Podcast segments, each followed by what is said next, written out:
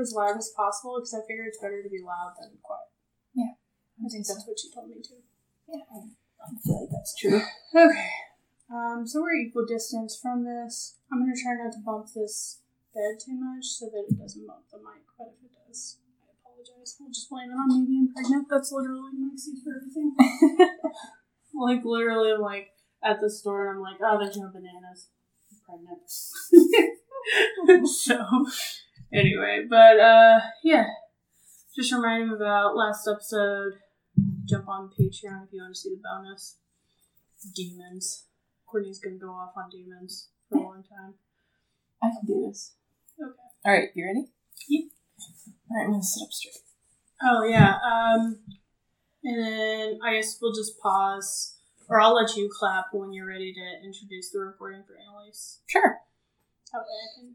Uh, that will like there's no need for both of us to clap together. I don't think. Okay, I am ready. Okay, Okay, let's do it. Okay, one, two, three. Hi guys, I'm Samantha, And I'm Courtney. and this is the We Would Have Burned podcast, the podcast where two historians bring you the most interesting stories from a chosen topic every other week. Except, just starting right off. Hello, Right off hi. Hey.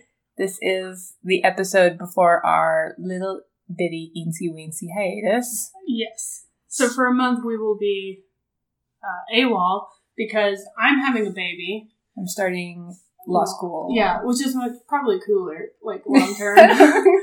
I'm gonna I'm gonna push out a kid. Um, so if you hear any weird grunts or like movements, it's probably Guys. me.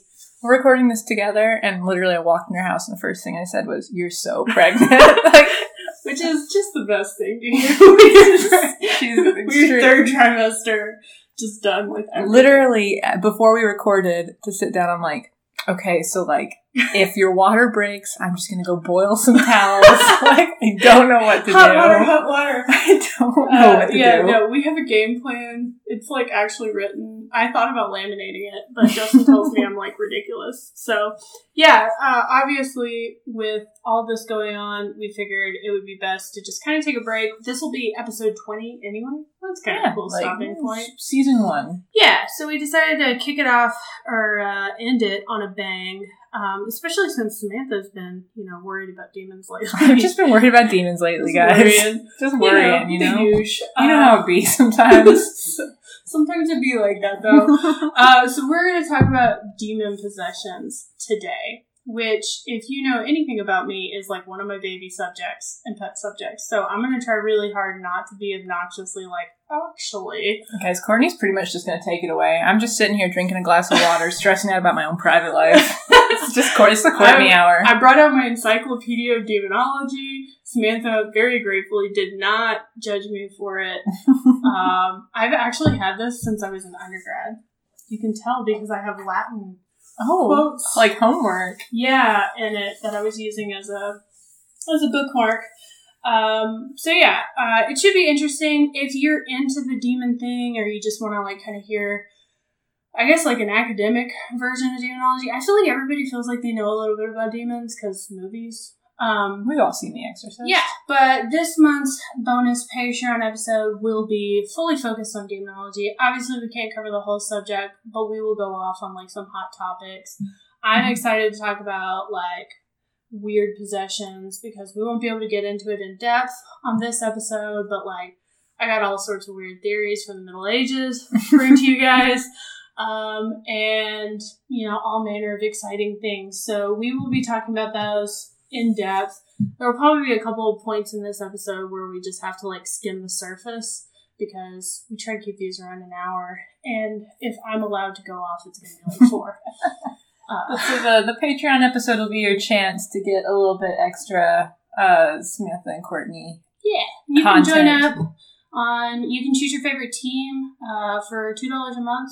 Uh, join Team Courtney or Team Samantha. Help us support our very small podcast. We're trying to grow past a hundred followers on Twitter, which I'm really excited about. So we're Yeah. doing all sorts of stuff, and we'll be back in October, which is the spookiest month in my That's where we belong anyway. That's really our aesthetic.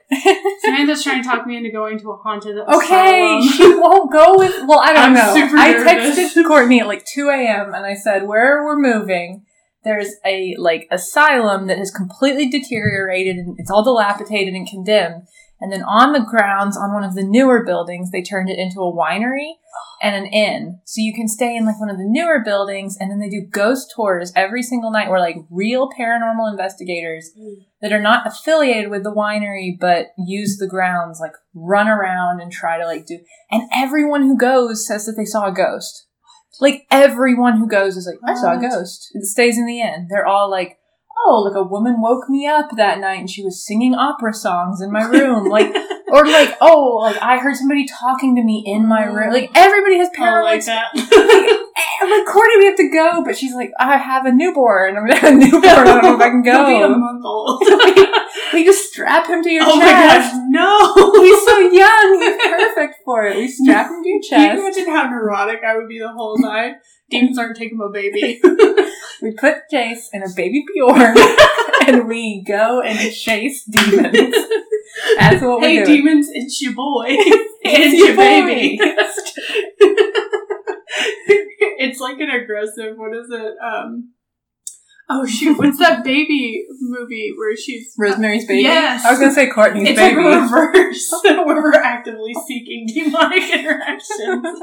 I don't know, like I'm I'm like an open minded skeptic because I've never seen anything that like fully cemented my like belief in ghosts.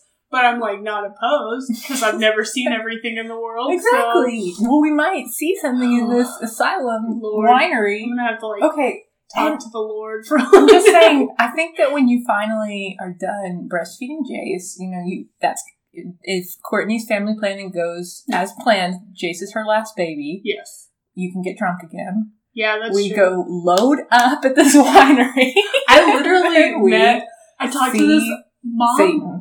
I talked to this mom the other day, and she was like, "Oh yeah," she had like an eight month old. I was like, "Oh, you know, blah blah blah," talking about mom stuff, and she was like, "Oh, just so you know, if you're breastfeeding, you don't have to pump and dump. You can drink whatever you want. You just have to wait until you're sober." And I was like, "That does not seem accurate," but I love that that's the first thing you want to tell me. like, "Hey, girl, you want a booze?" I got the four one one. So yeah, uh, Even better, Maybe. booze with Jace strapped to your chest. get rid of those wine bras where I can just like slurp it. No, but Jace's baby be well. So the the key would be you're like, oh, I have twins, and one is Jace, and one is just a giant 750 milliliter bottle nice. of pure grain alcohol. it's just And we're fireball. just- we're just getting loaded out there. It'd have to be fireball if we're looking for demons. Yeah, that has to be. Uh, yeah. So I thought if we do do that, it would be really funny to record it and do some. of videos. course, I literally propositioned her like we should go on assignment. Because we've talked about this a couple of times where we were like, you know, we went to New Orleans together. The spookiest thing we saw was like Marie Laveau's tomb, and we saw it at like two p.m. White girl wasted. drunk, drunk out of our minds. like considering Justin's considering peeing in a graveyard drunk. Like it was, It was- not a good look. We were respectful, but oh, by the grace of God. yeah, I mean, like the whole time I was like, "Please, Lord, don't let me be disrespectful to a voodoo priestess. priestess's grave." Um, so that's the spookiest we got because our husbands are not pro spook. They're not. They They're do not. not. like the spooky things. Yeah, and they were like fifty percent of the vote, and we're too chicken to like go by ourselves. we were like, but it's the murder museum. and they were like, we're not. No. So maybe we'll do that. I guess you can vote, and maybe peer pressure will like convince me to convince Justin. Justin was like, "So you're gonna leave like a month in and just like leave me with the children?" And I'm like, "To find ghosts, though." if we wait till like the thirty first, Jace would be like two months old. Yeah, the only downside I was thinking about is like October's probably their busiest month. Definitely. Oh yeah, Oh. but I mean maybe we could go for a tour. I don't know. we can also wait. We could just We go. could. We could. So my, I did. So we show up to Courtney's house, and I'm like, "So we're doing demons?" She goes, "We're doing possessions."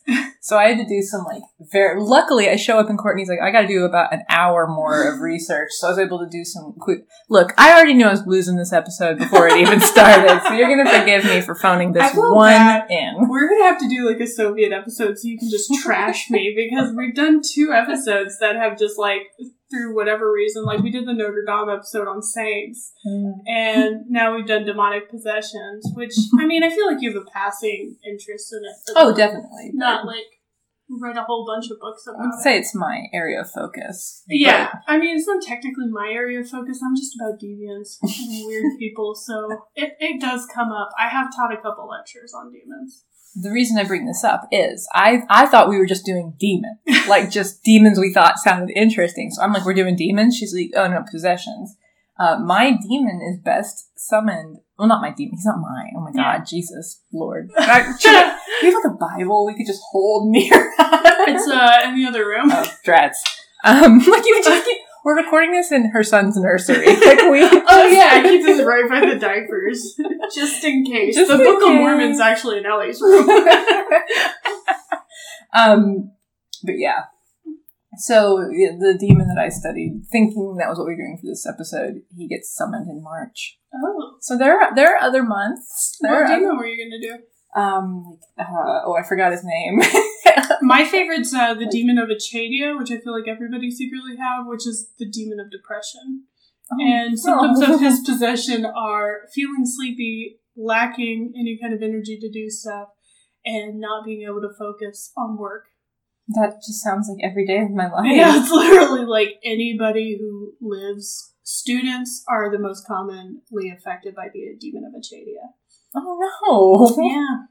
Uh, I think like I, I read some really interesting articles actually about it where they they basically postulated that it was like the medieval attempt to understand and explain depression in a way that wasn't actually victim blaming. Hmm. Because Well, that's uh, nice. medievalists are actually pretty open minded about demon possessions. They don't think it's like caused by sin or you being a bad person. It just happens because demons are dicks. Agares was the one I studied, and he was the demon of language. And so uh, it was all about he's a guy. Well, he's like a demon. I'm not a guy. Just a bro. He's just a, he's just a man. Just a man. He knows the truth. uh, is riding a crocodile, and he's got a falcon. Nice. And he's the demon of language, finding runaways, and so I think um also of like I mean knowledge, but I feel like a lot of demons are demons of Yeah. knowledge, and so the idea is uh, if you summon him, he like will teach you all the like like so. He just want to be a polyglot, Oh. but I'm like, maybe like in 1500s that would have been useful, but you can just do Duolingo now. you don't have to like bring a demon. Duolingo is Agares. That's why he like That bird, he is a guard. the owl is yeah. The owl. The- oh my god! We're discovering conspiracies, demonic. Okay, have you ever seen the woman with the monster can and she's like six six six? That's a, that's us right now with Duolingo. That's it. Sorry, y'all. Watch out for Duolingo. It might be a It polyglot might demon. it might be Agares trying to You infiltrate it your here mind. first. Birds are controlled by the bourgeoisie. but anyway, um, so we have two exorcism or possession stories. Um, I feel like, you know, especially in the viral world, like exorcism are something that everybody feels like they know a little bit about. Um, mostly because we've all grown up watching movies like The Exorcism of Emily Rose or The Exorcist, The Rite. Um, a bunch of different movies have talked about it. And interestingly enough, I was just telling Samantha about this interview I heard from the premier Catholic exorcist. Like, this is the guy who's like in his 90s. He's seen the devil's face and like spat in it. Like, this man is like so hardcore, it's insane. Mhm. And he's like, Yeah, no, I've seen demons and uh, I'm not scared of them. I Mhm. cast them out. That's what I do. So he's like the trainer. And um, the Catholic Church has taken like a backsliding stance on like demonic possessions. If you want to be uh, exercised by the Catholic Church, you have to have three different psychologists prove that it is not a mental disorder that's triggering the symptoms of an I feel as though my exorcism might be part of the reason for this, not to give it all away. But yeah. I did a demonic possession that I, after reading on it, I was like, I bet they changed some laws because yeah, of this. they uh, for sure. And um, uh, oh, one of the problems that like modern day exorcists have is like obviously mental health is like a big debate. Are these people possessed or are they like? And I think most of us are going to lean more towards a mental health issue before we're like demons, um, which is probably a good thing. Yeah. And um, I don't know. I'd be willing to, if anybody wants to prescribe that as the reason. You're why. also the conspiracy theorist in this room.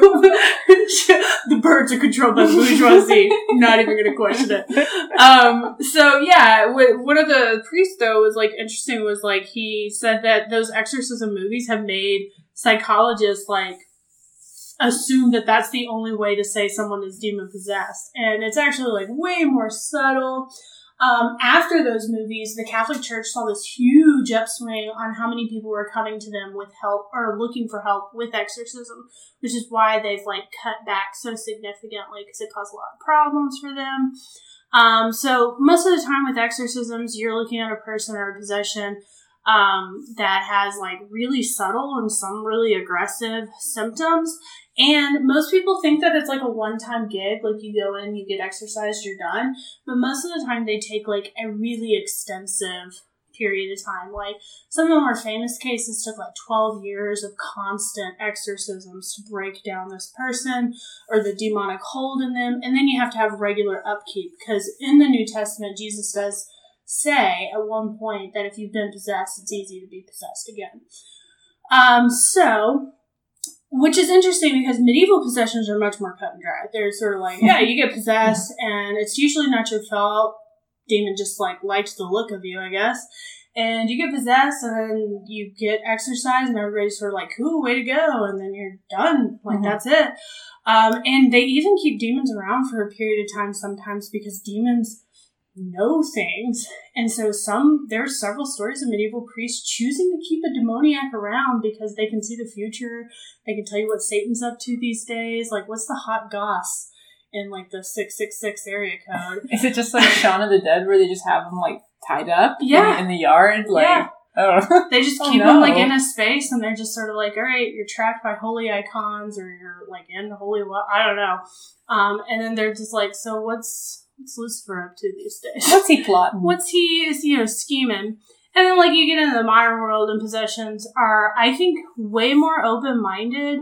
Like modern religions you have spiritualism and ouija boards which we've talked about um, both opening up channeling is what they call it to spirits. And those spirits are not limited towards human spirits. They're usually non-human i mean ghost adventures that guy gets possessed like every episode right Every episode. every episode Do you remember the episode where he was just really roided out and angry, and then later he was like, "I was probably a dem- like a demon." Yeah, he's just like angry. He ah, wasn't even like It's- doing anything. I have a lot of feelings about that show, and just not a lot of them grouchy. positive. I just- always remember there's an episode where they go to whatever an asylum. Who Yeah. cares? And doesn't they're matter. like, he's gonna get possessed. it might be like an island type thing where they're searching, and, and they they look up in the sky and like two jet streams from uh, two different airplanes have crossed, and they go, "X marks the spot. We must be in the right." place. I just don't know how you're like recording that video and not being like, I am the biggest asshole. like I am faking it all. I'm so messed up. Uh, so yeah, like New Age, I feel like is pretty open minded, but we do see exorcism popping up pretty consistently. I was looking up recent cases. Uh, in 2003, an autistic eight year old uh, boy in Milwaukee was bound in sheets and held down by church members attempting to lead a prayer service that was meant to exorcise what they believed was a demon, and he died in the process uh, when they did an autopsy, they found such extensive bruising that they realized that the what the sheets that they were using to hold him down actually suffocated him to death. Have you ever heard? This is an aside. It's not about demons, but it's about the. There used to be that kind of therapy called rebirth therapy, Oh yeah, where they Guy- like, yeah. the womb. and they like rat. It, dude, it's It's messed up. top five one of the most disturbing things I've ever read. I'm pretty they, sure there's a Bob's Burgers episode where they make fun of it. Oh well, like so you. There's this one girl that like. I feel bad. If you guys can hear crying, it's just Eleanor. It's just her daughter, and Yeah, she's just she's just she's in a just in a mood. We she's fine, but um, her dad is out there with her. She's not like alone outside the door. But it- We're not also possessors, no, like we should have been like, What? I don't- Children? Do you guys hear something on the We track? We We were were alone. We were It alone. was dark and no one was here. No. Um, but in, maybe for a separate episode, maybe for a different time. But a particular like a girl died, and, and they have um the the whole like hour long recording of her suffocating to death, and they've transcribed it. One of the top five most disturbing things I've ever read. Oh. Don't read it in this state No. you're in. this isn't No, I state. cry over everything. I watched Um, Endgame last night. I was like all up in my emotions. Just over Endgame. just like pacing around the house. Uh, so yeah, there's a lot of them in the past ten years. Um, probably like sh- this is probably an older article, but in the past ten years, there's been at least four other exorcism related deaths. Two of the four were for children. So Man, even with all this stuff, the Catholic Church they cannot resist just killing people during an well, it's not just Catholic churches; Protestant churches do it too. Really? Um, laying hands, the prayer Oh, yeah, circles yeah. and stuff, which is interesting because Protestantism, when it was first kind of introduced, really de-emphasized demons mm-hmm. um, because they were more about like a personal relationship with God. So Protestants, like Martin Luther and Calvinist Protestants, were not really into demons. They were more into like social issues and like evils on earth, not like the supernatural. Especially like scientific revolution era Protestants, and we've kind of gone full circle. Now, Yeah. Pro- some Protestant groups, not all, can allow that. Mhm. I my counselor, uh, my old counselor, actually told me that she fully believed she'd seen a demon possession, and because this little boy in her church um, started speaking in like tongues and like acting out and like being really aggressive, and she was a therapist and like a psychologist, so she was like, oh, like a personality disorder, like something else or whatever, and she was like, I was there when his parents brought him in for counseling and she said the one of the ladies that was there for like assistance like a like an extra witness to make sure that they Mhm. were all like on the up and up or whatever was portuguese but she had been in the us so long she didn't even have an accent or whatever and he turned to her and spoke in fluent portuguese and told her about stuff she'd done in her childhood and this boy had grown up in like I do. I'd be. texas I would be out. like he didn't know Kid turns to me, starts speaking to me in some Russian. I'm out. yeah. I'm in the car. I'm in the car. I'm never coming back. To be done. Yeah, I know Yeah, what you're yeah, saying. I'm out. Book it. Yeah, no, I ain't nobody playing with those nonsense. Like I'm every time somebody is like sort of like, ooh, this looks spooky. I'm like, okay, well, um, I will see you guys later. I'm out. Uh, there's no bravery in this. I'd rather be. but we're the same people that are like, so guys, just like, subscribe, let us know. Do you want us to go to this haunted to go to house? This haunted asylum. Watch us freak out on tape. that's what we're gonna do. Um, but yeah, she was like convinced that that's the closest to a demon she's ever seen, Oh and they gosh. basically were like, "This is out of our hands." And I don't know what happened to the kid. He ended up going to like somebody who's special. I don't know. Oh. Anyway, um, but yeah, so exorcisms don't have any guidelines until 1614. They're not reevaluated by the Catholic Church until 1999. Oh. You'll notice if you're paying attention to dates, that is post exorcism of Emily Rose and The Exorcist and the boom of like demonic movies. So they really don't like talk about exorcism a lot. The Catholics are sort of like it's like their weird thing in the closet that they don't whip out very often. Um, But the guy who wrote The Exorcist, was he just like, he based it off of a real case. is it my case? Uh, no, Oh, okay. Emily Rose's. Um, yeah. Uh, so The Exorcist is based off of case. I think his is like Roland Long is the kid's name. Anyway, Is that the guy who was like a tailor? no, there's so many exorcisms. This was a younger boy, like a fourteen-year-old Oh, boy. okay. Um, but yeah, so the U.S. Conference of Catholic Bishops um, say that to know someone is actually possessed, they have to have signs of superhuman strength, aversion to holy water, and the ability to speak in unknown languages. Those are like the top three things that you have to be able to prove. So, Mhm. not uh, unknown as in like me, Courtney, I've never spoken German. I, I, I can actually say I have a red pencil, and that's it. But if I start speaking like fluent German, then there's an issue because that is not normal, Not or your, accepted. not, not your field. So, uh, yeah, so those sorts of things are the, like, one of the first, like, the big three that you want to do.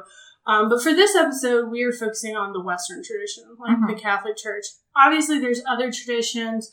Um, some, like African tribes, scare demons out using loud noises, like bangs and slams on pots, or physically beating the victim to Oh, make no. the demon leave because their victim is no longer like a suitable host. So when Bob Ross says to beat the devil out of that Yeah. paintbrush, he's actually following the African yeah, tradition. that's he's actually like a very pro African scholar.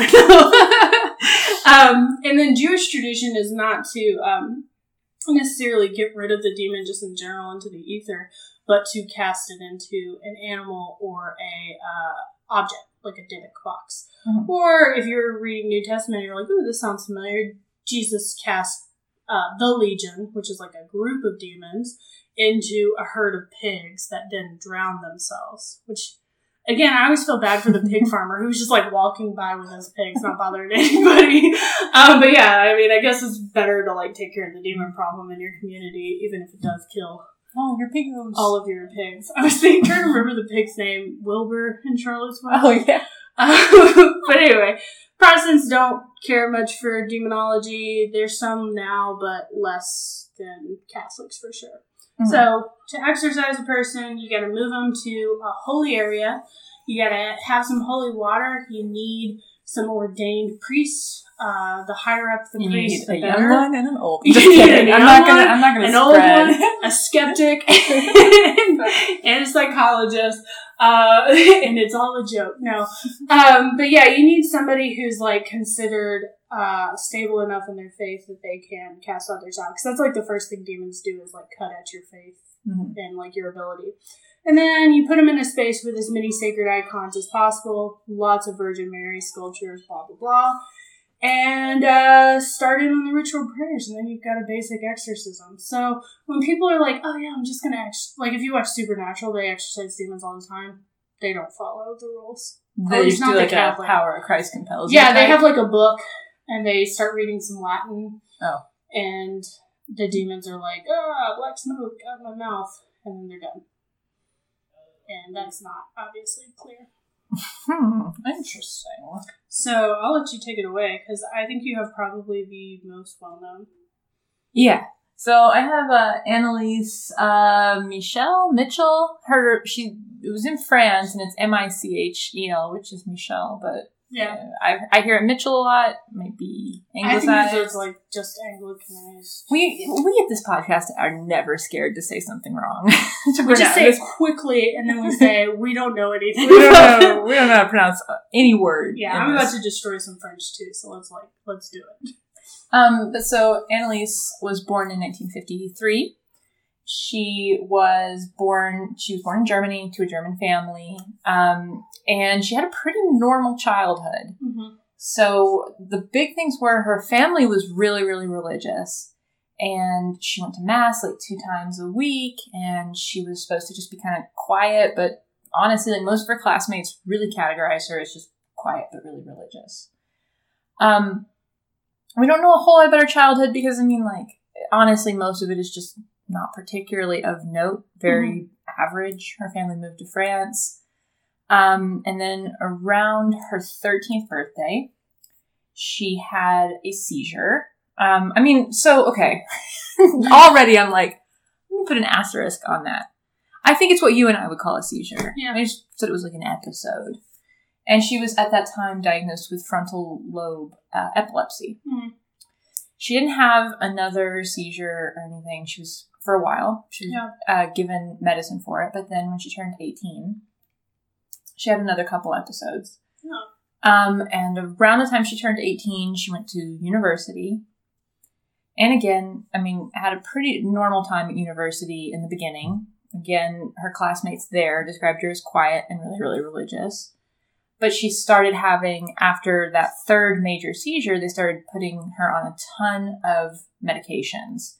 So first it started with epilepsy medicine. Yeah. And they gave her a couple of different like anti-seizure medications.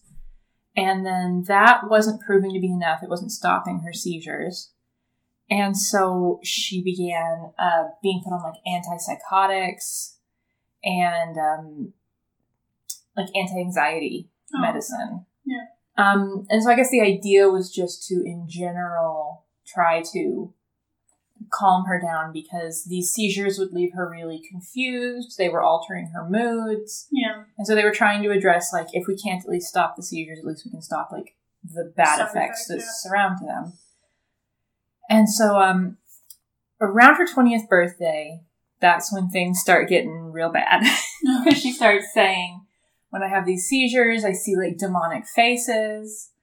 Um, when I come out of the seizures, I see demons like all over the place. I see like, and not like, not like as though right here between us there's just a demon sitting on the bed, but you Yeah. know, just like flashes in the corners and like stuff night like that. terrors where it's like just there.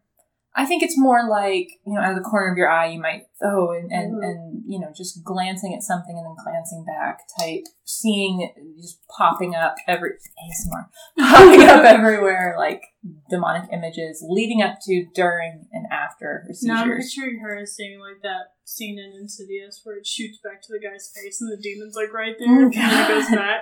That was such an upsetting moment. Um, do you ever remember like being a little kid? Like little kids have this problem where you Mhm. you see faces and stuff that aren't there. And I can remember being like a very little kid and seeing like a skeleton man standing in the dark. But it's just because you you see stuff in the dark because you're like Yeah. a little kid. And I think it has to do with brain development. And so it's not necessarily unusual that like during a seizure you would be like finding faces and stuff that aren't there because it's just a part of your brain that we don't activate a lot as adults. But I'm not a doctor, don't take my word for it. But that was, you know, a common hypothesis of, of why she started seeing these faces. Then she started hearing um, demons whisper to her during her seizures. She Mm. started hearing people whisper, like, you're going to rot in hell, you're one of the damned, you know, Satan's waiting for you. She started hearing like demonic voices Jeez. saying this stuff. So she tells her parents and she's really freaked out. Um, they had her evaluated thinking maybe she needed an exorcism, and the Catholic Church said no. Mhm. you have this psychological and and, and, and physical problem with your seizures and then you know psychological issues stemming from the stress that these seizures put you under. You don't need our help. She went on a vacation with her parents and um, like a, a nanny type person that was i think helping take care of her and they went um, on this family vacation to an old like monastery and she could not so she starts saying i can't like even stand here it burns me to stand here in this monastery so she goes and stands outside and like walks a line where she starts saying like when it starts burning her and pretty much draws like a perfect circle around the exact like wow. you know definition of the monastery's like land versus like a farmer's. She tries to do all these different things um, with going out to the garden and seeing if she can stand like being in the garden. Um, and then, so eventually her parents were like, we'll just come inside even though it hurts. And she said that the like statues of the Virgin Mary and this giant, you know, Catholic churches have Jesus up front. Yeah. Like that it, she couldn't look at it because it was so blinding bright Ooh. and that she was like hearing things in her ears of just like telling her to get out and that everything she touched was like hurting her fingers. And uh, i mean just your classic Yeah. like not supposed to be here vibes. yeah um and uh, she said it was just like this overwhelming sense of nausea and just like ringing in her ears and everything like get out of here. So at this point they're like that's pretty bad catholic church. What do you think? And they're like sure sure. We'll come and uh, we'll do uh we'll, we'll we'll see. Like we'll just see and um so she had two priests who came and and evaluated her and um, the priests who came and evaluated her would say later that they thought immediately she didn't look epileptic Huh. i don't know what that means Yeah. There's not like a warning sign like epilepsy possible. um at this point she'd obviously like she'd already lost a tremendous amount of weight and Mhm. i mean she was suffering obviously like even if it was a an actual demon or not like psychological issues. And so i don't know what they mean by that but they decided upon looking at her and talking to her that she was not epileptic that, that she had um, problems from that were that were deeper than having epilepsy. Huh. so um, they started doing exorcisms on her, and they would end up doing exorcisms on her twice a week for 11 months. Yeah. They did a ton right in the beginning, and then they kind of like petered out to one to two as prescribed, I guess, Yeah. for 11 months. Um, at the beginning, she had all the kind of like classic. So she had four major demons that she thought were inside of her, um, or four major bad people hanging out inside of her. She thought Cain was hanging out, Nice. Hitler, As you do. Judas, and um, which I the way I said that I thought of the vine. Yeah. Judas. Um, but I brought myrrh. Murder. Murder. Judas. That's my favorite. um, and uh, Lucifer, Lucifer. Classic. which I don't think Hitler counts as a demon, nor does Judas or Cain. they were just people. Yeah.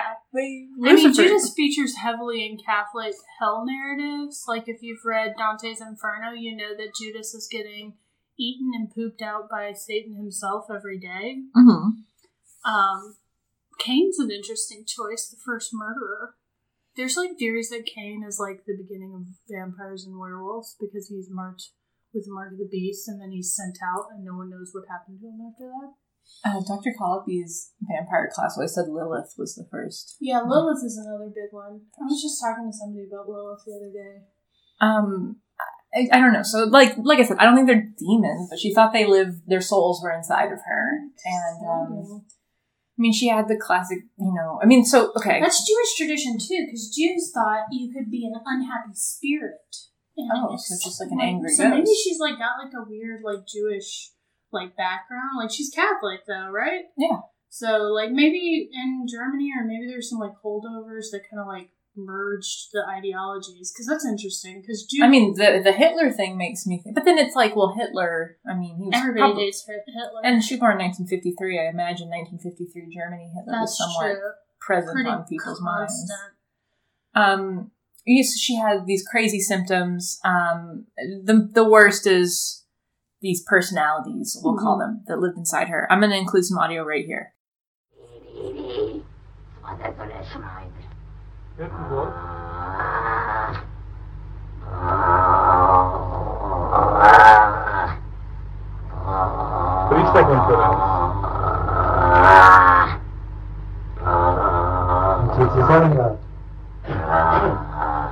Wat dat voor een schijn. Irgendwo. Flüstere. So, dass an die meisten Leute rankommt. Kapiert? That was crazy. We're trying to act like we just listened to it. We, We, did before we did the before, episode, but it's really upsetting. It- yeah. honestly, um, well, it's in German, which makes it hard to like understand what they're saying. I didn't pick up Latin uh, in the recordings. yeah, it so- seems so. I don't think that she ever fit this demonic principle of speaking another language. Um, it was it was mostly, as you'll find out. We'll get into it later, but this this uh, exorcism was a little bit uh, controversial for many reasons. Oh, that's we're gonna pause for a second. sorry, guys. We had to step away because um, you know, Ellie's the- crazy. Yeah, Eleanor's hanging out with us today, so Yeah. she was hearing a little bit of it. it was just upsetting her. The I story guess. of Anneliese Mitchell. I think, like, genuinely, I just walked outside and she was just like, I'm just upset. And I'm like, but why? so where we last left off, Anneliese had these personalities living within her, and um, did not exhibit some of the classic signs of exorcism. she didn't look bipolar, Or according to did, priests. did not look epileptic, Right, but yeah. um, you know, at any rate, they began the process of doing these really intense um, exorcisms Mhm. on her, and, and they do them really frequently. Midway through this 11 month process, um, Anneliese decides to go off of her antipsychotics, her anti anxieties, and her epilepsy medicine. She felt, and her family felt, that that was stopping the exorcisms from being um, effective. Mm. And um, they also, Anneliese started to become really obsessed with that she was just going to be a martyr. Uh, She felt that she was going to die from these exorcisms or die from this possession, and she was going to be a martyr. And so it was just something that she had, had come to. She would say it all the time that, you know, talking about, you know, when I die, am I going to be rewarded? Am I going to go to hell? yeah. Um, so Because she Catholic tradition, if you die in a demonic exorcism or a possession, your soul is still pure. nice. Demons actually, they believe they possess a different part of the body. Like the soul is untouchable. So demons are actually in your gut Oh, because they're foul creatures. So like, Mm. what's grosser than your intestines? that's weird. That it tracks. Yeah. Uh, which is why most exorcisms in the Middle Ages involved farting and belching a lot. which is not carried over into the modern world, thankfully. But if you ever see an image of it, that's why. So she stops eating towards the end of these 11 months. She gets down to 67 pounds, Oh, which is terribly skinny. Yeah. Um, she passes away. It, it oftentimes it says she passed away during an exorcism. She didn't. She just passes away. Well, yeah. 67 pounds. At the time of her death, uh, besides being malnourished, I mean, obviously that's the cause of death. Was she was malnourished and dehydrated, but bes- besides being incredibly underweight, both of her knees were also broken from constant praying. So both of her kneecaps were broken from kneeling on the floor and praying. Jeez. So, uh, pretty quickly after she died, the uh, authorities were not pleased by what had happened, and they charged her parents uh, with um, negligence leading to homicide. Hmm. And so there was a trial for that. And eventually they would charge, they were going to try to charge the, the priest with the same thing. So there was this, this huge trial.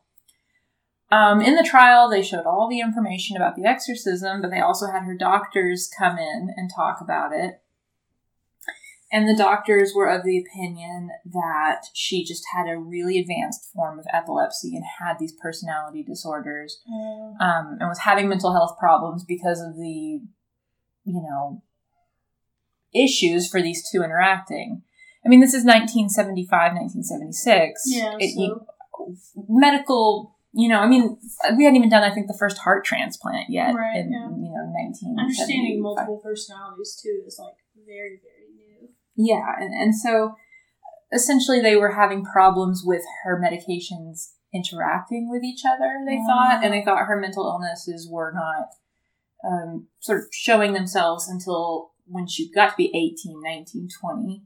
And so that wasn't kind of, she was like, they, they were having problems catching up Yeah. with, um, I wonder her if any care plan. doctors have like gone back and like looked at the medicines and said, because they have doctors that just focus on historic studies like that. mhm. I just wonder if like anybody's ever looked at it and been like, oh yeah, she's seeing demons because like she took this, She's and that's taking, an anti-epilepsy medicine, she's but taking it also an amphetamine with like a you know yeah. Um, so that was essentially the problem. The doctor said that her medicines were mixing with each other poorly, but that that was part of a long term care plan. You know, I mean, it, for anybody who's ever gone through like anything mental health wise. You get prescribed a medicine and they don't know if it's going to work. They don't Mhm. know. I mean, with a lot it of takes this, forever to find a dosage that works. with a lot of brain chemistry stuff, even in 2019, it's it's it's just guessing and just sort of seeing how things go. And so that's essentially what the doctor said was that there was no reason for her to die, that that she should have like her parents could have you know had her seek long term residential like in house medical help if that was what she needed, but this whole exorcism thing was was nonsense they showed the tapes, which you'll have now heard. Um, but the the court ended up finding them all guilty of Really? um, negligence, and so they were all charged with these crimes. What do they have to serve? Like jail time or? Um, I mean, it depended on the person. The priests were who got it the worst, and I think they served um, two years Oh, um, for it. And so the priest got it the worst. Their parents, because her parents were really religious, they kind of were like, "Well, They we get led astray by it." Like, priest. yeah, you. The priests had a, especially because on record, when they first get told about her, they were like, "No," and she didn't fit all these perfect, you know, Mhm. markers of of a possessed person anyway. So it was like they they essentially decided through the evidence related to the exorcism that like they had not acted appropriately by Wow. even agreeing to do the exorcism, like Yeah. following their own you know parameters of what was appropriate. Yeah, and the Catholic Church had already rejected it once, so like Mhm. it was personal to the local priest. And so, um, like the local Catholic Church had to really change their Yeah. parameters for doing uh, exorcisms, and it, it kind of was one of the things that it became famous in the movie The Exorcism of Emily Rose, Yeah. which is like very loosely based. Yeah, because in Emily. Rose, like the priest gets away, or like doesn't. He gets charged, but he's um allowed to do time served. Mhm. And so, like, they basically just postulate that they like did their best, and they thought they were doing the right thing for her, and it just got worse and worse and worse and worse. Yeah, the, it seems that the courts in this case were not of the opinion of like, oh, you did your best, but legally I have to charge you with this. It was more like, no, No, dude, that's you should have left this woman alone. Yeah, broken knees are kind of hard to be like, oh yeah, there's nothing wrong with this scenario. Like from praying so hard that her kneecaps just Yeah. I mean, but I mean, it was also being malnourished and being so thin. Right, Like when her- you don't have, Her bones would have been brittle because of lack of food too. and I mean, I, I, I think, I mean, under your kneecap, I'm pointing at my own kneecap, but under your kneecap, there's that cushion thing, right? Yeah. Isn't it? Oh, Ellie, you guys can probably hear Ellie going, "What's in here?" What are they doing? We're just having so much fun without her talking about demons. But anyway, so that's uh Anneliese Mi- Michelle Mitchell, however, whatever floats your boat. It's probably like one of the most iconic demon possession cases. Because if you really want to be upset, like we're gonna show you like the like we showed you the recording, but like if you ever want to like really, they have like a lot of it on YouTube and A lot, is- lot, lot. It is upsetting, and the pictures of her, like I was watching one with her uh, Samantha before, and it had her voice before possession and then after possession, and it's just like heartbreaking Yeah. how different she sounds.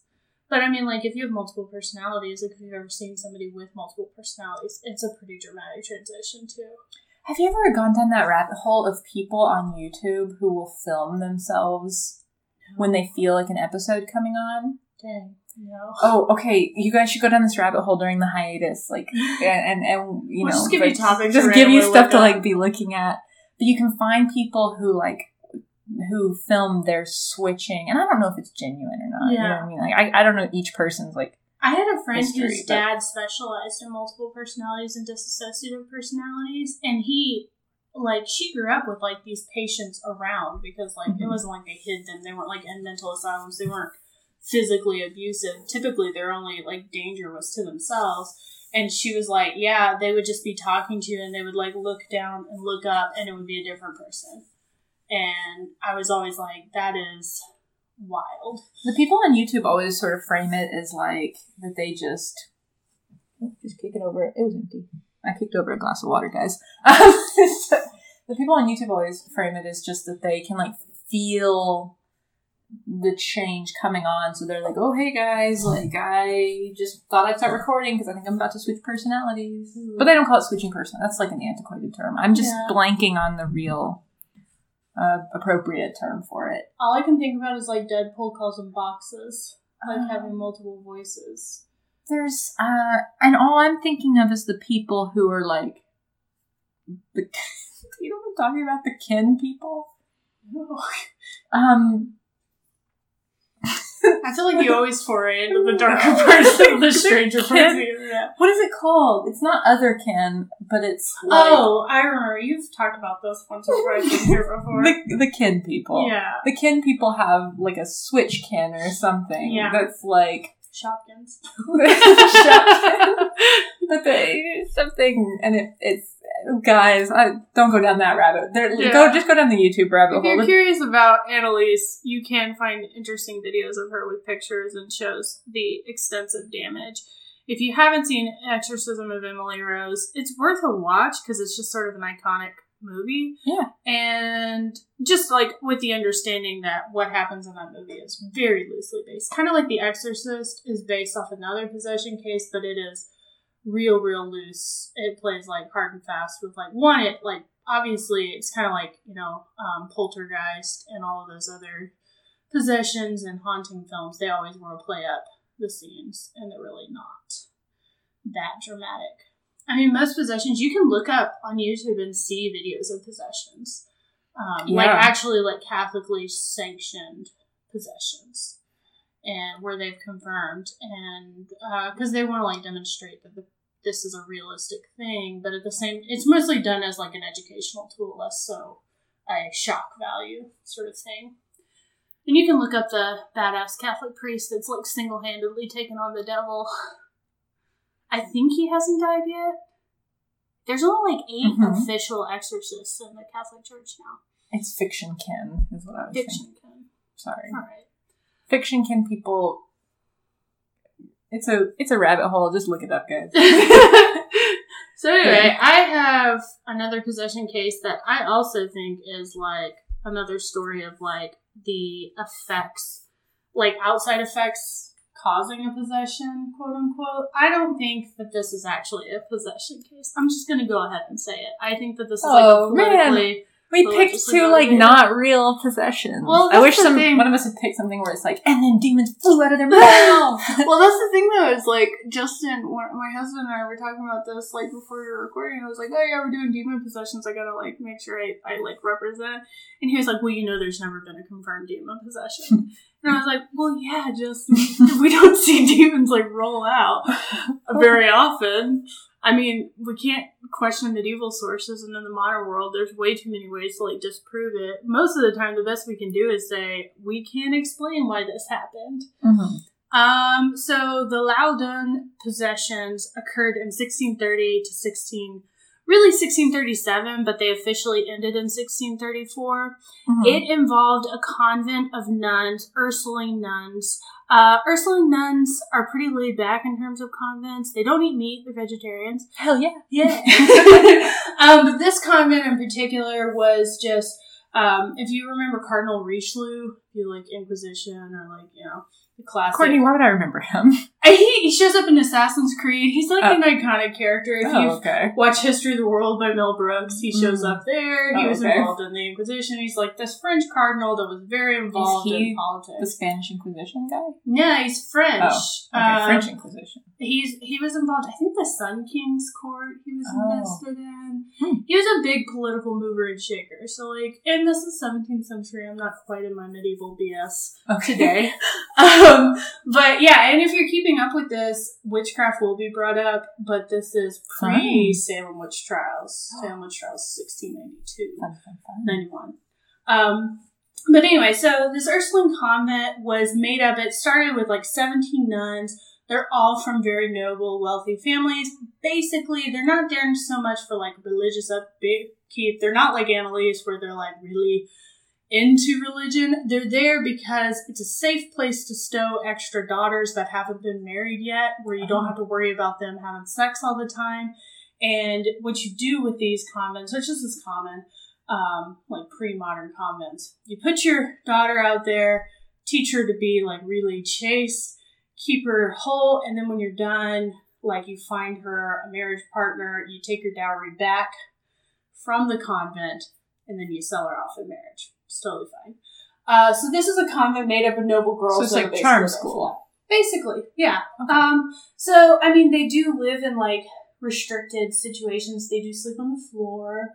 Um, they don't have like lots of like wealthy or like nice things. They cook and make their own foods. So it's kind of good because it's like teaching or sending your kid to a work camp, I guess, and teaches them respect, and then they come back and Is that kind of good? I, I, I meant like in the context of if you're a parent in Oh. this era. okay. It's not like in modern. I'm not sending my kid to a work camp. Just to be clear, Eleanor is fine. She's out there with a pickaxe right Yeah. now. Just Yeah, we just told her to dig rocks. um, that's what my husband's family did when he got in trouble. He had to go dig cacti out of his backyard. so, yeah. Um, anyway, so when this possession happens, uh, I think 27, yeah, 27 nuns are affected officially. So it's a Mhm. mass possession. Ooh. Um, and by the end of it, they've drawn crowds from all over Western Europe. It becomes this huge, like, hotspot location, very public, very popular. And um, by the end of it, uh, Father Urbain Grandier, who was the um, um, oh gosh, the parish priest who's in Mhm. charge of this region, he actually gets burned at the stake. So festive, right? Ooh, And yeah. it's one of those few times where the women didn't get busted for this. Nice, nice. Mostly because they use that double edged sword where they're like, we're women and we're too dumb to come into the demon on our own, so the man must have done it. It's it's a really solid move. Uh, every once in a while, you'll see like a medieval or pre modern woman use it to her advantage. Uh, one of Henry's wives, Oh. loud noise, sorry, Sorry, guys, dumped we're just my computer. Um, one of Henry VIII's wives actually used it to keep herself from getting in trouble from Henry VIII. She actually survived. is it Catherine of Aragorn or whatever? Uh, no, later. Catherine dies in a convent before he can kill her. What's the last one? Um, it's another Catherine, Catherine Howard, I think. That was the one that I met at the. At, Oh, at- yeah. At, at, uh, Yeah, Catherine Howard. She was really, really young, and she got a little too vivacious about reading some. the Uh, Calvinist. yeah, she was reading some like inappropriate literature, and then Henry was like, "Girl, these are banned books," and she was like, "I only took them so that you could censure me and teach me better." for, when I was like, they're not Calvinists. you know the story? Yes. Uh, so yeah, Catherine Howard does this. Ursula nuns, right? So this story really revolves the two big players, at least in the terms of the possessions. Obviously, there's outside political players involved. The prioress of the convent, who's kind of in charge of the whole system, so she actually gets to punish her fellow nuns and stuff. Um, her name is uh, Jean des Anges. I'm gonna really quickly say these French words. I'm hashtag nervous. so I'm sorry, French listeners. I'm trying my best. But um, Jeanne was a um, very wealthy girl. She's from a wealthy family. She was put into the convent because, unfortunately for her, she's kind of a brat. She doesn't have a nice personality at all, even Oh, from like modern, like their perspectives at all. And she didn't. She wasn't physically pretty. She had a Oh. hunchback, not a pretty face.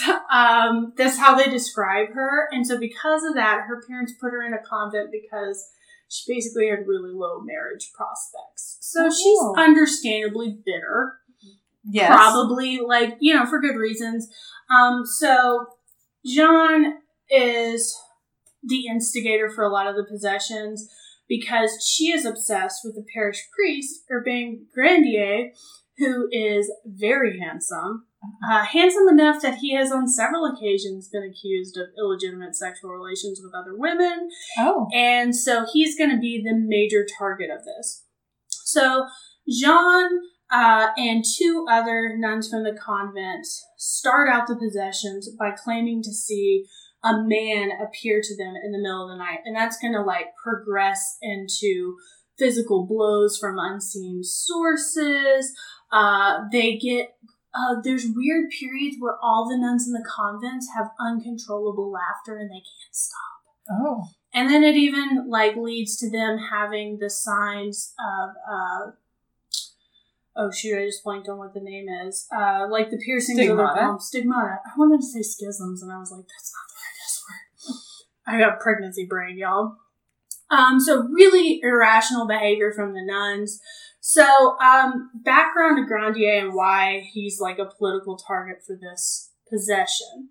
He's handsome, like I said. He's also politically involved in like a number of like major things. So in 1630, which is the same year as the possessions began, he was actually arrested for immorality by the local bishop, who was a political rival of his. Um, so the Bishop of Poitiers uh, basically tries to catch him for immorality, says he's like sexually loose. Um, but Grandier is able to use his allies and he dodges Oh. the thing. So he manages to get back.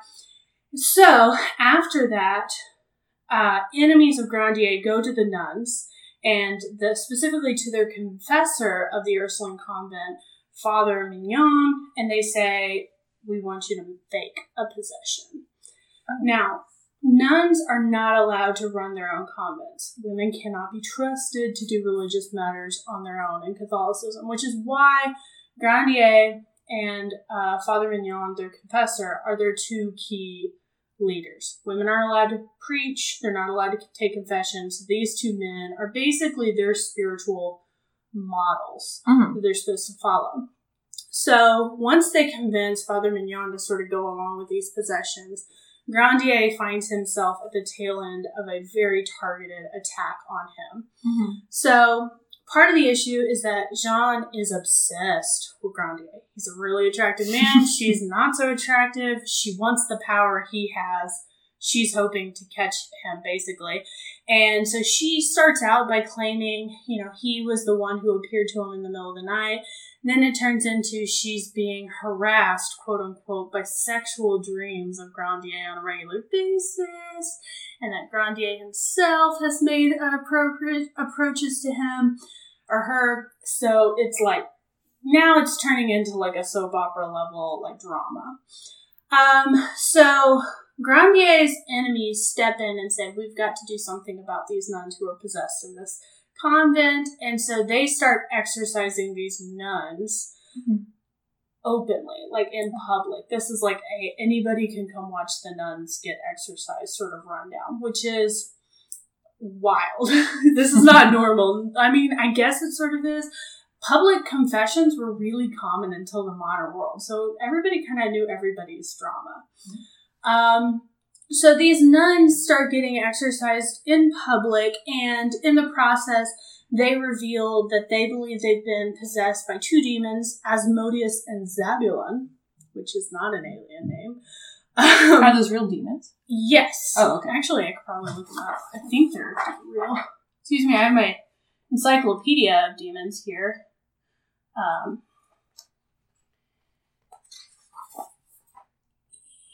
He is. Sorry, that's just a man. it's just a man. Um, I don't see Zabulon here. I just wondered, do, so were, would nuns have been versed with like the Lesser Book of Solomon, or you know, No. like a, like a Pokedex of demons? Probably not. Traditionally, we don't teach nuns that, but they do show up in like saints narratives. So they might have just borrowed some demons from saints narratives, which Mm. traditionally are read on every saints holidays. Which there's over 180 of them Oh. in the Catholic calendar, so they they would have known some demons. Um, they claim that these demons were sent by Grandier when he threw roses over the convent window. Because again, he's the Lothario in this scenario. He's too handsome for his own good, and this is problematic for him. So Grandier is like, this is absolutely ridiculous. He goes to the bailiff and he's like, this is like a public farce. I want the nuns isolated because they shouldn't be like appealing to the public. That's like affecting these procedures. But the bailiff's like, nah, fam, this is like way too interesting for me. He's just eating that popcorn. They just absolutely don't care about him on the local thing. So Grandier goes to the archbishop. So he goes above everybody's head. The archbishop is like, all right, I'll send somebody down to your diocese and like see what I see. Mhm. And in March of uh, 1633, the archbishop agrees with Grandier. He's like, these nuns are not possessed. They're acting hella crazy, but they don't have the traditional markers of someone who is possessed. So we're sending them back to their cells, which sounds like they're in jail, but cells are like the, the individual rooms where you're supposed to do penance and stuff. So he basically isolates them, Mhm. hoping that that'll chill them out. That works for a couple months, but later the year, the hysteria comes back, and so the nuns go back to acting crazy. Part of the issue with that is that Cardinal Richelieu, who's a big political power in France, gets involved in the process because Mhm. apparently Grandier had written a treatise saying that Richelieu was like he didn't agree with his political policies, that Richelieu was not a good man of the cloth because he was too invested in politics. So Richelieu's like bet and sends his brother, and officially as the cardinal, he is like one of the preeminent powers in the church. Um, he definitely oversteps the archbishop. Uh, he sends his brother to oversee the exorcism trials completely. So at this point, they're not just exercising the nuns; they're also trying to decide if Grandier is has enough evidence against him to prove that he sent the demons into the nuns. Mhm. If he does, the Witchcraft Act of 1604 automatically gives a death penalty. Mhm. Sorcery and witchcraft is 100% not acceptable in this period. Still, technically. Don't. Yeah, yeah. So So, um, the hysteria begins again, helped along by Cardinal Richelieu. Grandier is thrown into prison and he is questioned.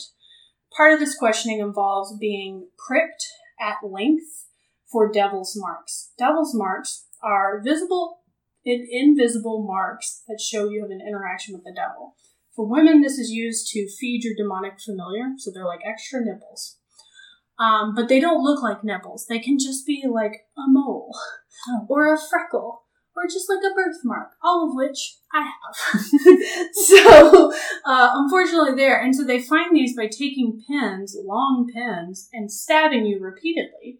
And if you react and say, like, ouch, they're like, ooh, devil's mark. This is like that. The like, do you weigh more than a chicken? Yeah. like, dumbass. it's a duck. oh. What else floats on water? a duck. Um, yes. Good Monty Python reference. Way to go. Yes, it is that dumb. And devil's marks, I mean, are, I mean, that's like one of the stupidest witchcraft things, but it is common. So he, inevitably, they will find devil's marks because Because you'll at some point go like, uh, yeah, I mean, like they're starting like, okay, let's do in your arms, and then they go over your whole body. So like, there's several areas. areas. I feel like anybody would jerk a little bit, Mhm. um, unless you have like some sort of the devil's mark is on your tail. exactly like knew it. right on the tip of your penis. he has a devil's mark. Like, yeah, everybody does. if you're dude, like I could just, I like, but wouldn't it be wild though if there was like some girl who gets like pricked for devil's marks and they're like hit her in the nipple or something and she's just like harder, like out kink the. anyway, I have no recorded instance of this ever happening, but wouldn't it be wild?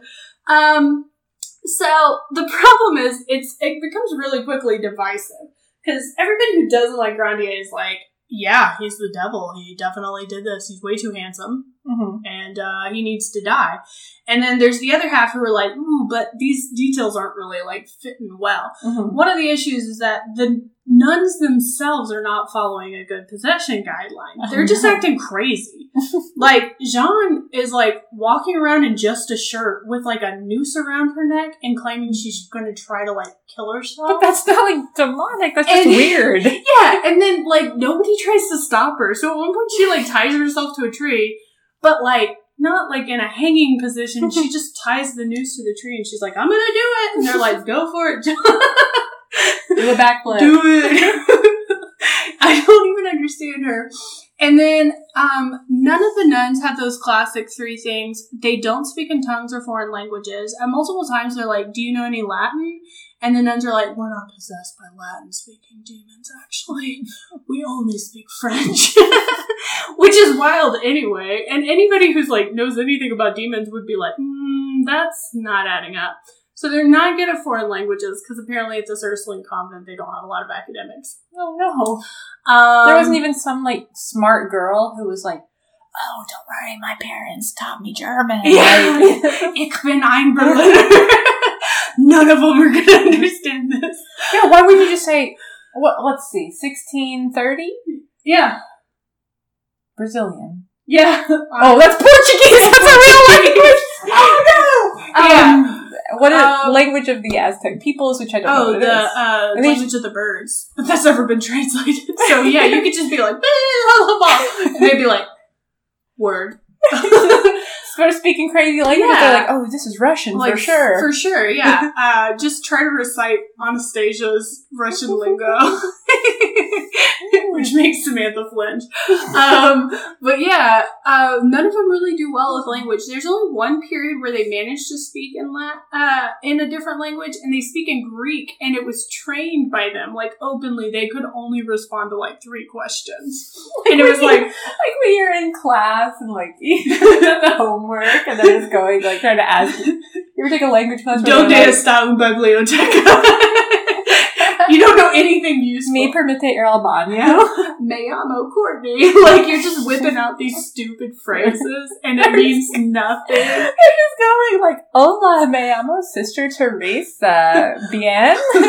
Un monkey es un eh, es un la table. Uh, un mamá. Or no, that's French. Es mamá, or what is it? Mamá es tu biblioteca Yeah. de la pueblo. I have my Latin here too. I could I could say sometimes I have the urge to conquer large parts of Europe is a weird phrase I apparently felt like I needed to remember. Um, but yeah, so they're they're really bad at it. The Greek only comes out like later when they're like trying to prove like this has been an issue. Mhm. Um, I'm showing Samantha pictures because the they actually have uh, my encyclopedia had a picture of one of the damning pieces of evidence which they try to bring up. Which is Um, doodles? No, this is a written pact between Grandier and the devil, Oh. which they just happen to find so useful. These The devil is signatures. really. Yeah, um, pretty sure that's Narwhal with the top hat. I'm not real up to date with demonic signatures. Um, the nuns have no clairvoyance, no levitation.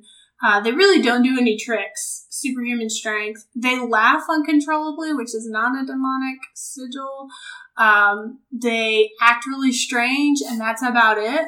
And so, um, what is interesting is that the priests that are involved in the exorcism do spend a lot of time trying to figure out where the demons are located in the person's body. So I'll Mhm. just read some of them. Um, so Jean, our girl, Yeah. she was possessed by Leviathan, who is Oh, Okay. one of the demons of the Old Testament. Uh, in the center of her forehead, she had Beherit, another demon, in her stomach, Balaam under the second rib on the right side, and uh, Isacaaron, uh, which was under the last rib on the left. Is that related to Judas? Because his last name was like Iscariot or whatever. I don't know. Oh, uh, he's he's Iscariot with a T. This one is I S A C A A. oh, okay. Aaron. Aaron. the demon Aaron. Uh, yeah, and like Agnes, who was another uh, infected woman, had like Asmodeus under the heart and Beherit in the stomach. So really bizarre, just in general, uh, the way this is uh, examined. Um, at one point, they take Grandier and they say, "Okay, you're the one responsible for their possessions, so you should be the one." who can exorcise them because you brought the demons in, you can bring them out, right? Mhm. Um, so Grandier is forced to attempt an exorcism, on himself? Or On on, the nuns. Okay. and um, Grandier chooses to speak to them in Greek, and this is where they Can't have those. They give those basic answers back, um, but they had been coached, and um, they refused to. Basically, they just sat there and they were like, "No, we're not going to do what you say in Greek." So, like, it embarrasses Grandier and shows that he doesn't have the power and ability to stop a possession. So they have this written pact, which you can find pictures of, where he agrees to um, work with these demons, uh, specifically the devil, Satan, Beelzebub, which are all three names for the same character, which is festive. Um, Alimi, Leviathan, and Astaroth. Mhm. Um, so those demons are specifically mentioned and signed here. Signing pacts are like a big deal in witchcraft too. Mhm. Um, I don't know why medieval people were really obsessed with buttholes, and so that usually involved a lot of it. They had to agree to have anal sex with these demons or whatever. That's where their powers come from. There's a lot of anal sex has had some really interesting History? histories in demonology. We'll talk about that in the Patreon. Let's get ready for some anal sex. No, um, I don't know why. Um, so in August of 1634, Grandier is just like overwhelmed with the number of accusations against him. He doesn't have enough allies. Uh, the public has turned against him, and he is finally sentenced to be burned at the stake. Oh, man. Um, so Grandier is uh, tortured repeatedly. Uh, he refuses to name any accomplices, so Grandier is the only one who gets burned at the stake. Uh, there's one layperson who gets burned, and she's like adjacent. I just think she just got invested. Mhm. Um, she he never names any other accomplices, and he actually never agrees that he was ever involved in the devil, which is saying something because these are like long term tortures, and he's been held for like over a year and consistently questioned over and over again, and that'll break anybody. Um, he's actually promised to be able to make a statement before his death, like the famous last words thing. Um, but the friars that lead him to the stake choose to douse him in holy water so much that he can't speak. Like they literally like waterboard him while he's trying to make his last statement. You're just dumping buckets on him? Yeah. Um, and Grandier doesn't get his last statements. The only thing he does manage to do is he turns to one of the monks and he says that um, his uh, father Lactance, uh, and he tells him he'll see God in 30 days. So basically says, You're going to die, son, for what you did here. You know what's crazy? I bet it sucks getting burned at the stake if you've been soaked in water. Oh, yeah. They can make burning at the stake. The longest burning lasted three weeks. Oh my god. They kept the person alive. They just burned them in increments. I guess so. Are You're supposed to die of smoke inhalation. Mhm. Maybe that. But again, it depends on your executioner because they can extend it, Mhm. and it's not a pleasant thing. So he is burned at the stake. He does kind of get the last word, and in one of those things where like maybe demons were involved because everyone involved in his torture, his questioning, who turned against him, who built this case for him, all had terrible ends. oh. Um, so you had the guy he threatened specifically, Father Lactance, dies um, less than 30 days later. His famous last words were Grandier, I was not responsible for your death, but it didn't save him. Uh, Father Tranquil became insane within five years. Dr. Um, Mannery, who was the witch pricker who found all of his death marks, also died insane uh, abruptly. Like these men were totally normal, and then all of a sudden they became insane. Uh, Father Bear left Loudun for an exorcism in Chinon, and he was banished from the church for conspiring to accuse a priest of rape on the altar. Um, and he, they basically proved that he had cheated in this accusation of this priest rape by putting chicken's blood on the altar to mimic like an assault. And so he got banned from the church. And then uh, one of the judges who was skeptical of the possessions and was denounced by Jean as a sorcerer himself fell into depression and insanity and died before the end of the winter. Do people typically die of insanity? Is that That's is that normal. odd? I don't know Okay. if that's like one of those things where it's like consumption, where they have like multiple reasons for it. Uh, but yeah, they all of them were skeptical. They knew it was a bad case, that it wasn't justified, and so it's really like an extended case, a weird possession case. The first exorcisms start in 1632 and they continue all the way to 1637. And it got to the point where they would trot the nuns out every Sunday for two exorcisms that the public got to watch every day. And it was like attracting crowds. And until 1637, when a duchess uh, who had enough power went and complained to a higher up and was like, this is just a farce. They're just attracting people to watch this weird, mad nuns. Um, they finally were stopped.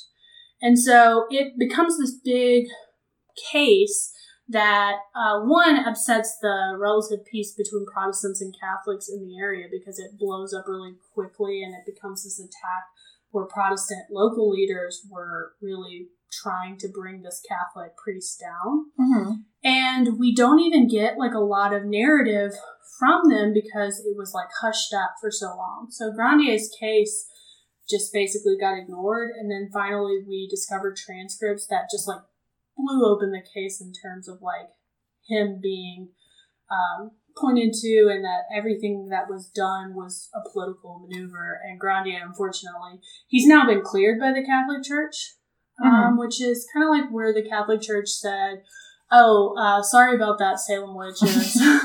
uh, it doesn't really like, "Oops, that one's on us." Uh, it doesn't really help him at all, but it did. Um, officially, his soul has been forgiven. Uh, on record. On record, his soul is question. excused.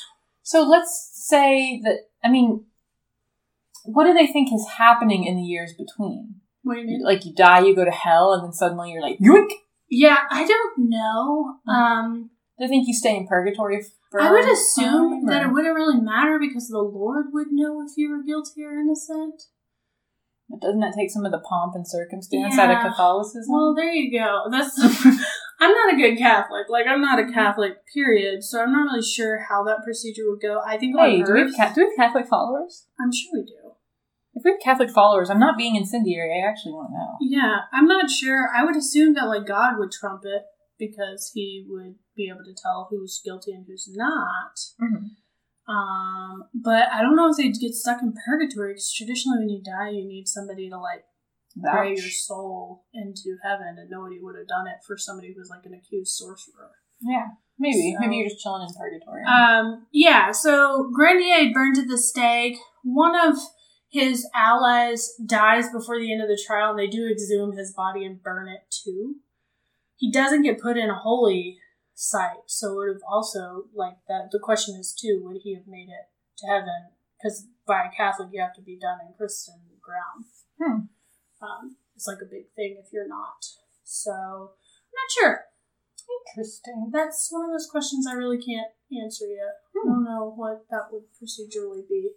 But yeah, demon possession. So the Loudun's like a big deal in terms of like 17th century France.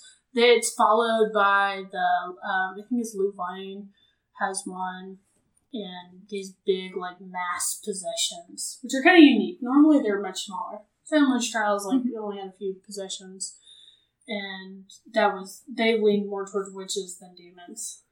Um, so there's a trend for sure. But Well, dang. So, guys, that was demon possessions. yeah.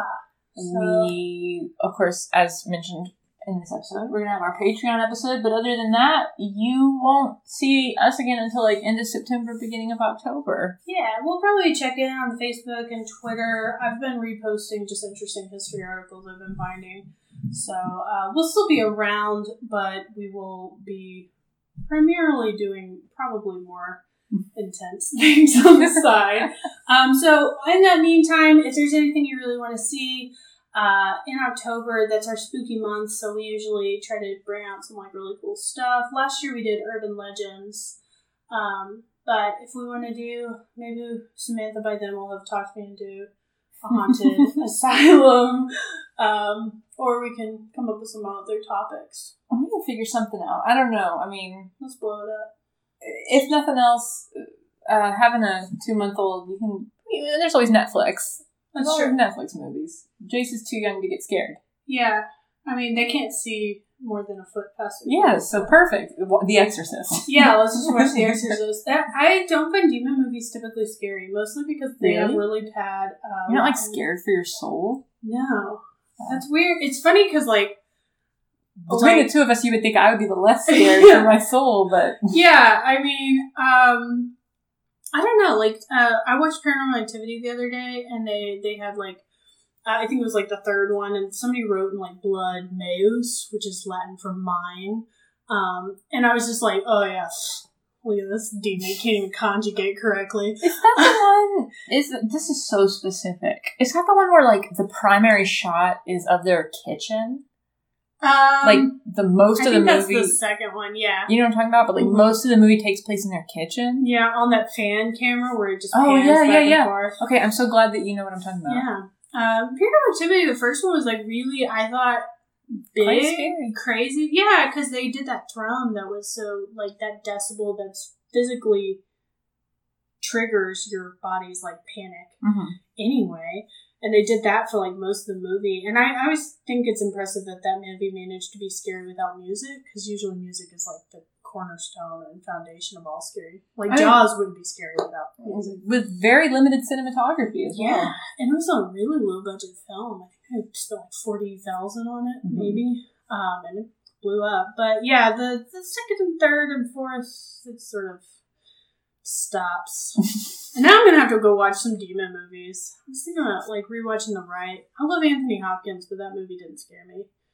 I think I watched that with Eric at sort of like in and out. Like I was on my phone for most of it. It didn't pull me in. Yeah, Um, it's, it's more of a like. Are you a skeptic or are you a believer? It became like much more of a like a psychological question of like, are you gonna believe in this or are you gonna What's the movie that's like a Netflix movie where a woman is like possessed and like the it, it's not a Netflix original, but it's I the only time I ever heard anybody say they watched it was on Netflix, and it's like they go to this woman's house, and she's like Marianne Williamson.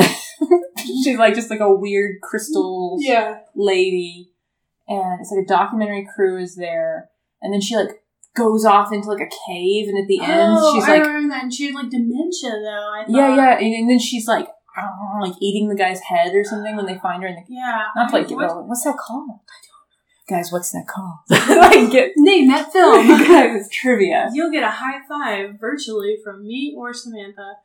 I'm gonna Um, look it up. Demon movies. Demon Demon. movies Mo- I'm gonna look up demon movies while you play us out, fam. Yeah. Uh, otherwise, uh, look us up on Twitter. Join us on Facebook if you haven't already. That's where we do most of our voting because Twitter only lets me keep the poll up for like a week, Mm-hmm. and I usually get like one vote. So uh, mostly on Facebook. You can The also Taking of Deborah Logan.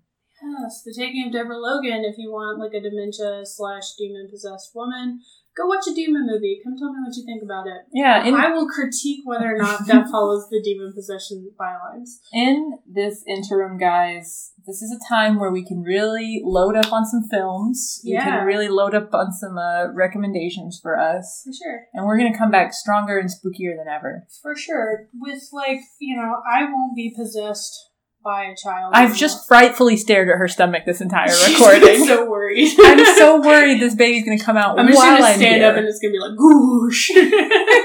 Justin just left. Like you're gonna just be. You're gonna have to take I'm me gonna the have to hospital and hold my single-handedly deliver this this boy. It is kind of scary because like Ellie came in like five hours. So like I- with yes. this, my OB was like, "We're gonna teach Justin how to catch a baby and deliver a baby," and I was like, "Absolutely not." But dear listeners, nobody ever taught me, so Nobody ever I'm, taught- I'm not prepared. She's never birthed a full. I never birthed no babies or gone with the wind.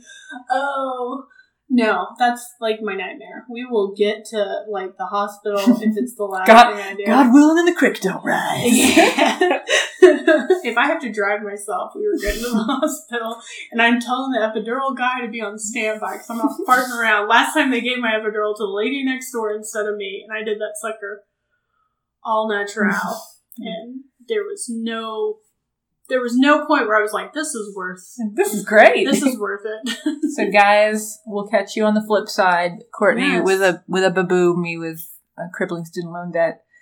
And not really, not really, not to be depressing, not really, guys. Just, you know, guys, I'm fine, I'm fine, guys. It's all right, it's okay. But for now, for now, goodbye. Bye. Bye.